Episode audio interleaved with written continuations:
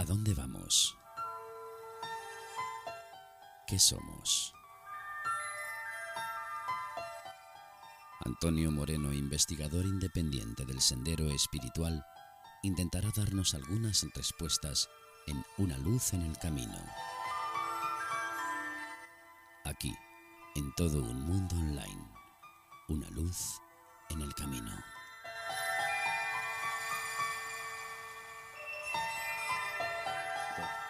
Fue con, con 18 años, en el año 69, que en, que en España, pues bueno, en la época que el proyecto Apolo estaba preparándose para llegar a la Luna. Bueno, tú serías niño, me imagino. Sí, yo nací cinco o seis años antes. O, a ver, 69, yo nací en el 64. Sí, O sea que, y entonces, imagínate. imagínate, ¿no? Y entonces pues en, en la prensa valenciana pues salían recortes, había muchas apariciones ovnis.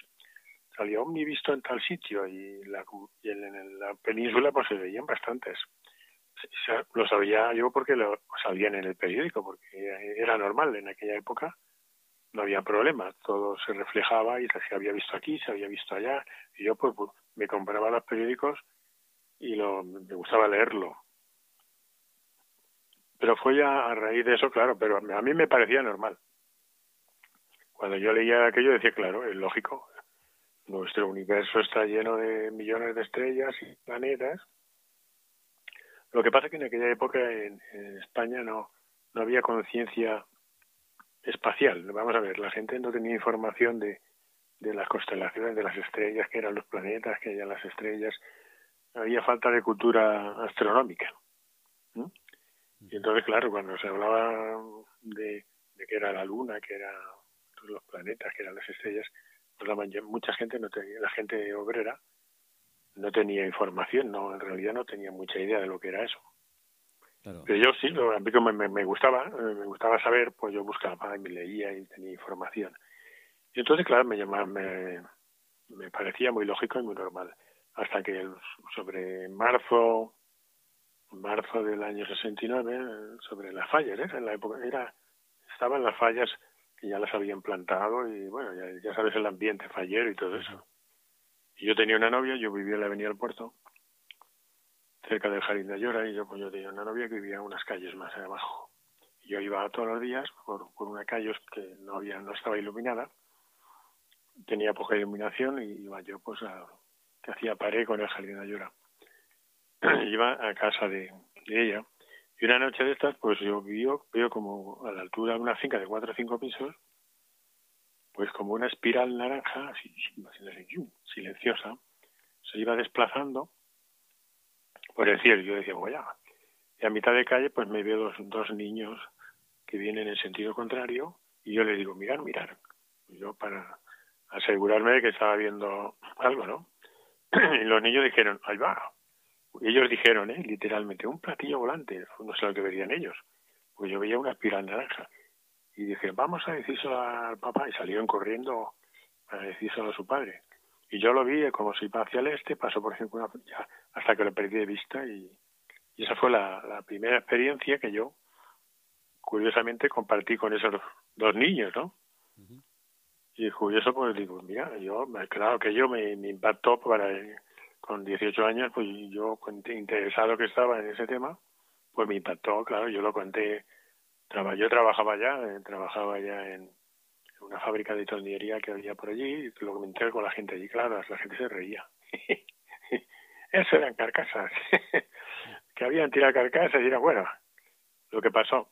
Pero poco poco tiempo después, en, el, en la misma época, el mismo, yo creo que a principios de abril, después de, de las fallas, por la calle, también por cerca por donde yo vivía, cerca de había un canódromo antiguamente ya al lado del, de la avenida del puerto, pues por, por allí, por la calle esta, pues vi yo también, pero en el cielo azul, ese era de día, ¿ves? Ahí, eso es como una confirmación más clara de que, que esto existía. En un cielo azul, pues aparecen tres naves, tres platillos volantes, platillos volantes, forma de platillo, color plateado, información, en silencio, aparecen de la nada, no había nada, y aparecen, ¡pum! hacen un ruido de, de 50 metros o 100 y luego vuelven a desaparecer. Claro, eso ya fue una confirmación muy fuerte de lo que, esto existía. Pero que esto existía, pero venía de otra dimensión, hablando de las dimensiones. Porque de momento no lo veía y luego lo veía, a no ser que tuvieran un sistema de ocultamiento. ¿Sabes? Es que tan, Y a partir de ahí... Eh, claro, a partir de ahí que quise saber más. claro. Quise saber más y entonces busqué, porque en aquella época, claro, no estaba la red, solo había una revista que, que en España que, que, se llamaba la revista Algo, que era una revista científica, pero que tenía una sección para tema de parapsicología y de tipo de este tipo de ovni, ¿no? Y allí pues venían a veces una, una, una, una separación, había lugares que se anunciaba gente. Y allí creo que vi asociaciones de de jóvenes de investigación de ovnis. Y había una de Sevilla, y entonces yo me, me apunté y me comuniqué con ellos por carta y, nada, y entonces yo era como corresponsal para investigar los casos que se daban a, bueno, eh, era un, un título que, que a mí bien. Había en Valencia había pocos casos creo que fui a alguno pero vamos no no no, no averiguaba mucho porque la gente no primero no creía y los que de verdad lo habían visto no no, querían hablar. Entonces eh, inicias una búsqueda personal para para sí una sí me junto con esta gente. En, en Valencia había otro grupo de investigación que yo no me, me junté con ellos que se llamaba CEONI no que, estaba ubicado en lo que es la, el Colegio Mayor, eh, allí en la universidad, que era el Colegio, Colegio Mayor, que no me acuerdo si era Alejandro Salazar o algo así, que donde vivían los, los, universitarios que, estudiaban en, la, universidad, tenían, tenían residencia allí. Y el que la había fundado era uno que creo que luego fue conocido, Vicente Ballester Almos y ese pues había fundación y había un grupo allí. Entonces yo fui una vez a intercambiar casos que del grupo este que yo estaba con ellos. Intercambiamos allí, yo le di unos cuadros, yo me di algunos, y bien. Y nada, fue el único contacto que tuve yo con ellos porque ese contacto lo... pues nada, estuve un tiempo allí con, con este grupo de investigación. Fui a verlo porque el presidente de este grupo vivía en Sevilla y una vez fui allí a verlo a su casa un verano y así nos conocimos y todo eso, ¿no?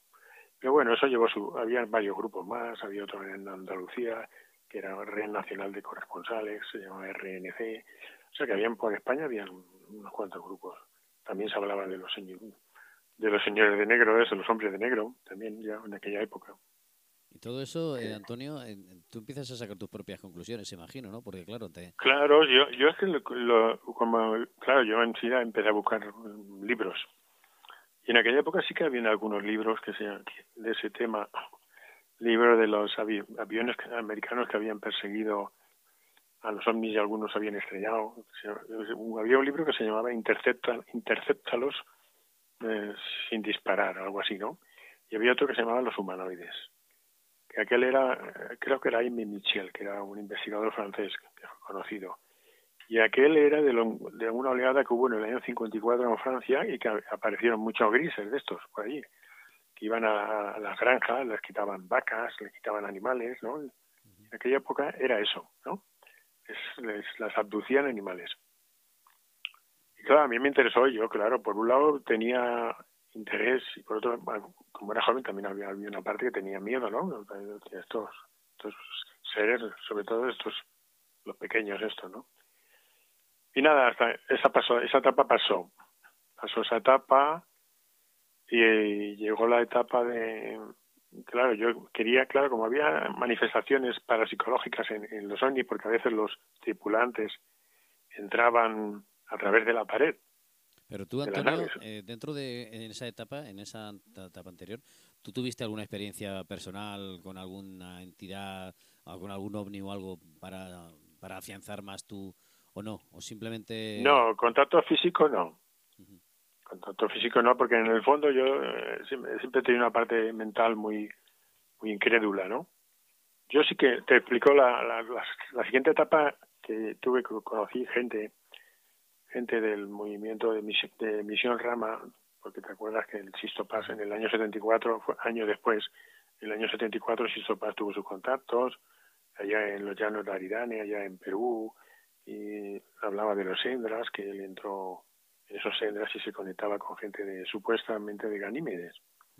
Y eso caló bastante en España, ese movimiento que él generó, y aquí mucha gente eh, empezó a contactar con los extraterrestres, especialmente con los de Ganímedes, a través de la Ouija, de escritura automática.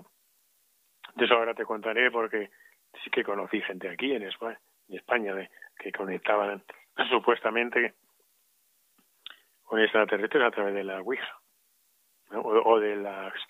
¿Sabes lo que es la escritura automática? Sí, sí. Bueno, pues había gente que lo hacía así. Pero eso fue cuando ya el Sisto eh, sacó a la luz, bueno, cuando eh, Juan José Benítez, porque fue el que lo divulgó, que estuvo allí con el Sisto Paz, y él fue el que dibujó SOS, un libro que escribió, SOS a la humanidad. Y eso es lo que hizo que aquí se conociera y toda mucha gente empezó a contactar. Lo que pasa es que yo siempre he sido bastante mmm, incrédulo y, y, aparte a mí nunca me ha gustado esto de la escritura automática, que alguien te maneje a ti a la, mano, porque realmente es alguien que te maneje la mano. ¿Mm? A mí eso no, eh, que alguien venga de, venga de fuera, que yo no sé quién es que me maneje la mano, no, eso yo nunca... Eh, yo sí que intenté posteriormente contacto telepático y lo practiqué y todas estas cosas, pero me di cuenta que eh, después de años en la parte personal interfiere también. Claro. Eh, eso te iba a preguntar. Ahí influirá muchísimo, evidentemente, el, individuo, ¿no? La persona a la hora de. Claro, claro. el, el ego, el ego está ahí, que el ego también quiere protagonismo y entonces el ego participa. Pero te lo vengo a decir yo que pasó esta etapa del grupo este, aquellos ya también lo con el tiempo lo dejaron, esos quedaron atrás, muchos de ellos, de los grupos de investigación, que fue una etapa de su vida y luego dejaron. Pero para mí no fue una etapa, yo seguí. yo busqué el aspecto eh, parapsicológico, esotérico, y así conocí los libros de Alonso Rampa en los años 71, 72, y, y leí a Alonso Rampa y me, sus libros que él publicó me los leí, los, localicé, porque yo siempre he sido un rastreador. Ese, perdona Antonio, ese de Alonso Rampa fue el que dijeron que no era del todo cierto, que había un fraude. Sí, sí. ¿Puede ser? Sí, la, atacaron y, y le intentaron, pues, bueno, lo, lo, lo, vilipendiaron, lo dijeron que era falso, que era mentira, ¿me entiendes? Pero a mí me gustó porque la información que daba era buena, ¿sabes? Y de hecho, es, en esa ocasión, él escribió 18 libros. Él decía que era, él era eh, cuando escribió los libros era un médico inglés, ¿no? pero que decía que la había recibido, bueno, en los libros lo explica, que la, la tibetano, que, que fue, cuenta su vida desde niño, cómo lo enseñaron a, la medicina tibetana, cómo luego con su maestro él fue a lugares en las montañas tibetanas que habían como restos de civilizaciones antiguas. En aquella época para mí fue impactante porque yo sí que sentía que era que lo que él decía, aunque gran parte, era auténtico. Lo que pasa es que luego yo me escribí con él, me escribí varias cartas, tres o cuatro cartas, porque pero, pero me las traducía la secretaria que ella tenía, que sabía hablar español, tuve la suerte. Yo le escribía en español, ella le traducía al, inglés porque él estaba en Canadá en aquella época cuando yo escribí. Y él escribía en inglés con, con pluma, él escribía con pluma, y ella traducía, me lo traducía al español. Entonces me escribía, cuando, yo es que yo le preguntaba cosas de sus libros, porque él hablaba del viaje astral, cómo se hacía y toda la historia. Yo tuve alguna experiencia en aquella época involuntaria, entonces le preguntaba. Y, y, eso. Y luego, eh, a partir de ahí, eh, porque claro, tú tomas la decisión de hacerte independiente, es decir, de, al margen de las eh, asociaciones, grupos y el aprendizaje mm, pues que te pueda ofrecer ese tipo de personas, al final tú dices, bueno, yo tengo mis dudas y tengo mi propio camino. ¿Y qué haces? No, yo sigo buscando, investigando. Eh, bueno, me meto. Claro, en aquella época ten, en cuenta que en España literatura de este tema no había, estaba prohibida. En literatura hablo de la esotérica, ¿no? Y yo, yo intenté buscar libros de parapsicología y lo que había era muy malo. Y no fue hasta que murió Franco que se abrieron las puertas y empezó a entrar literatura de México, Argentina, empezó a llegar cosas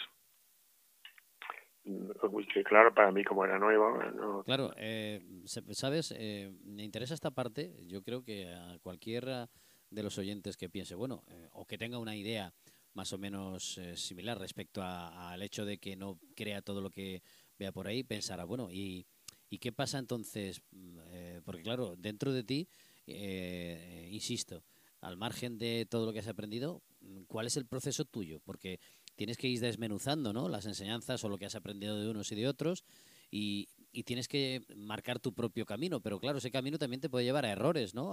A, sí, por eso convencimiento de, de los que, sienten los otros acerca del suyo.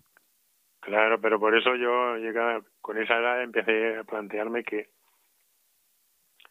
porque yo tenía traía de una forma innata la intuición.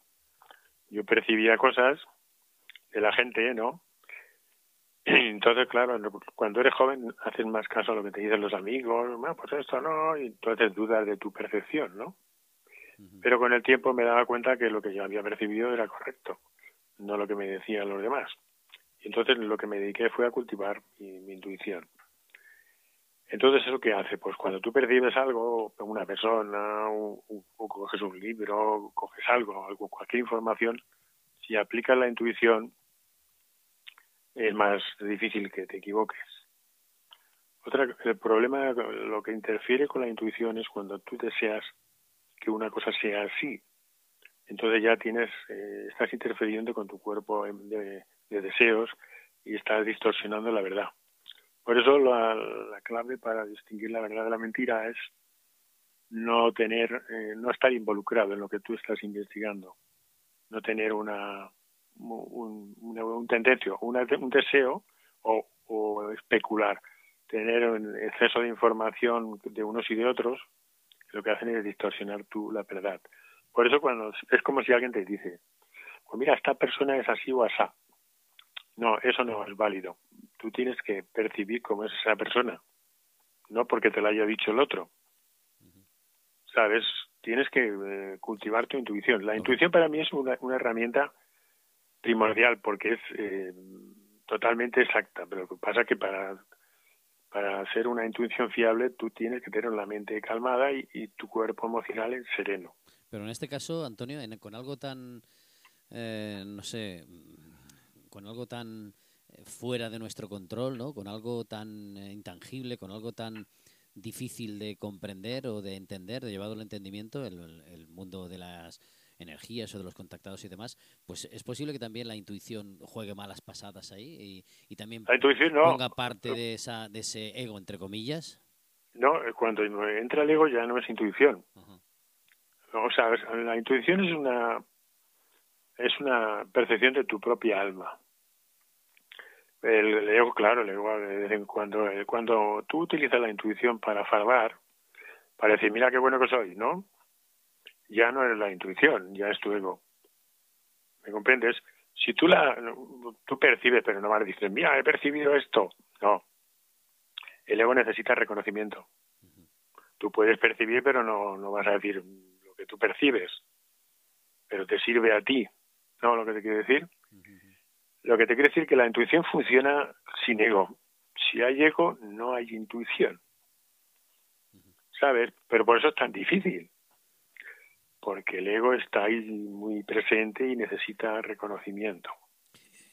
Y entonces, Antonio, volviendo a tu camino personal, ¿eso te hace separarte un poco de todas las enseñanzas, todas las escuelas o, qué ocurre? Bueno, en el 75, mejor dicho, en final de 76, entre, estuve en una, una escuela, una orden, pero estuve año y año y medio, año y medio.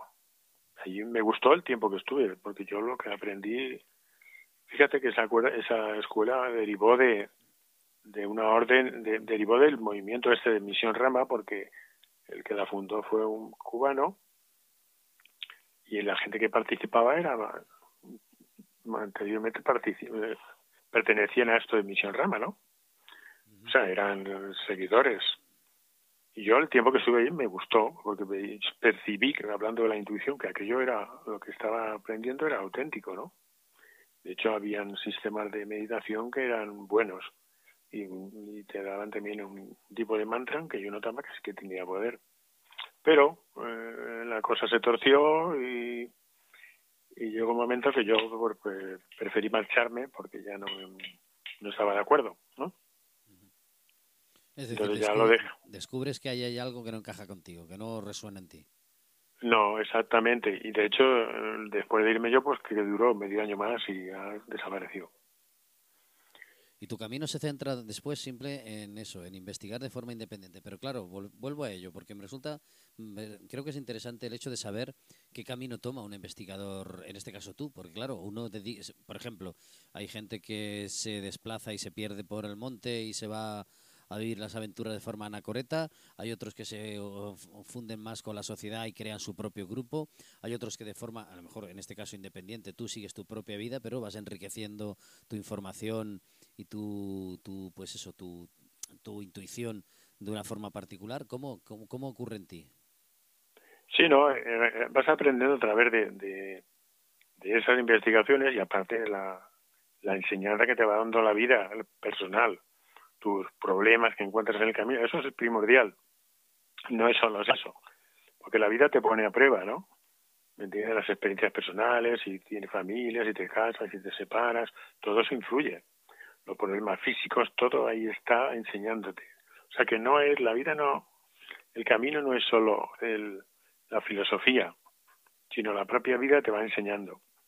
¿no? ¿Me comprendes? Y si tú aprendes, porque tenemos, todos tenemos deudas pendientes, cosas pendientes que solucionar, ¿no?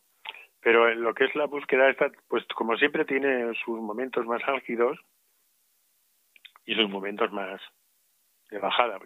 Claro, eh, una vez empieza, se abre la puerta en España, el conocimiento empieza, estuve en esta orden, y entonces vi por primera vez estos libros que, que, que escribió esta mujer, Alice Bailey, a través de un, tibetano que era un maestro de allá de Tíbet. Yo le llamo maestro porque no por un título, sino un iniciado, vamos a llamarle iniciado. Entonces yo cuando cogí por primera vez eh, los libros estos en la mano, yo sabía, mi intuición me decía que eso era auténtico. ¿Sabes? Era una confirmación muy fuerte.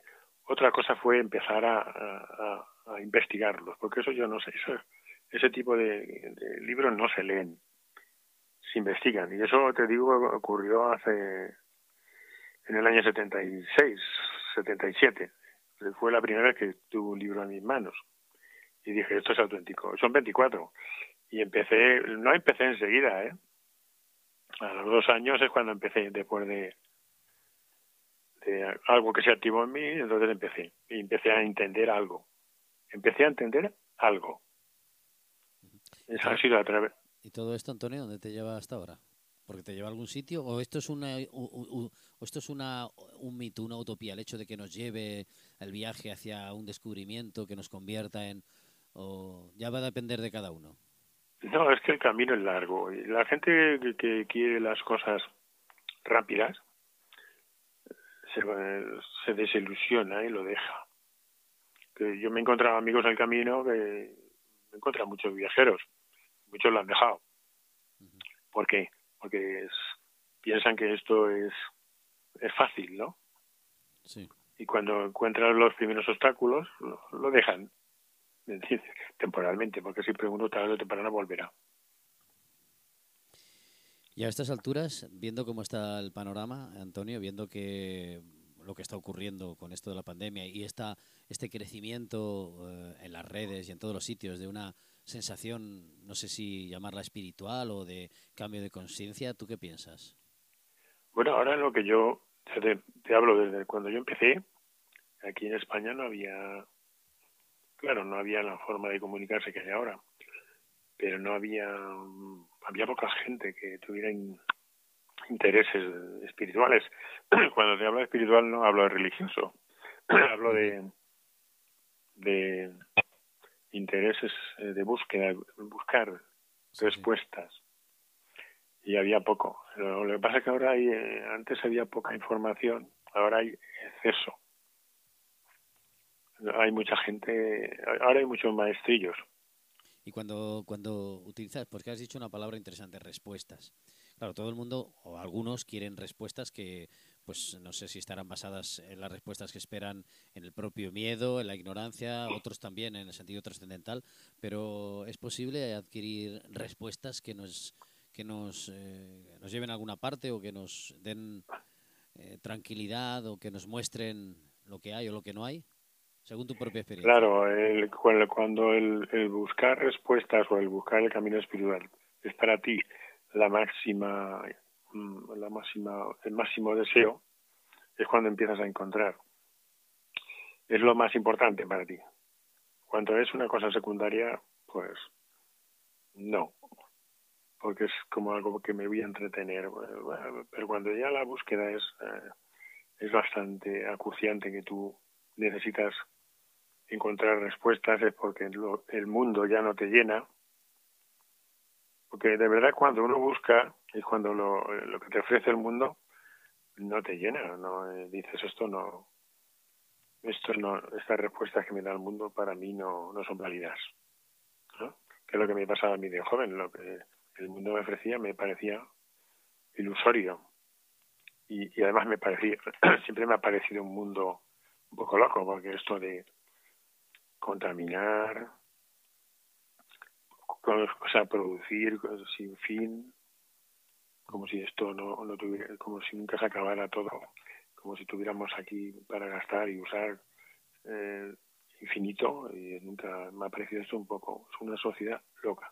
Y una cosa, Antonio, eh, en este caso, personas como tú, que con esas, eh, pues con esos sentimientos, esos pensamientos que te llevan a, pues a no que o, no, o no pertenecer a lo mejor a una sociedad como esta, todo esto eh, te ha dicho, te ha planteado alguna vez, bueno, yo tengo que seguir viviendo en una tierra como esta, en un, en un mundo como este, en un planeta como este, igual mi yo y mi identidad está en otro lugar o en otro sitio, ¿puede ser? Sí, sí, pero también eh, al final entiendes. Cuando estudias a este, y no porque lo diga este ser, porque esta, este, esto que he estudiado yo, no porque lo digan, porque no, no te lo dicen literalmente, lo tienes que ir descubriendo tú.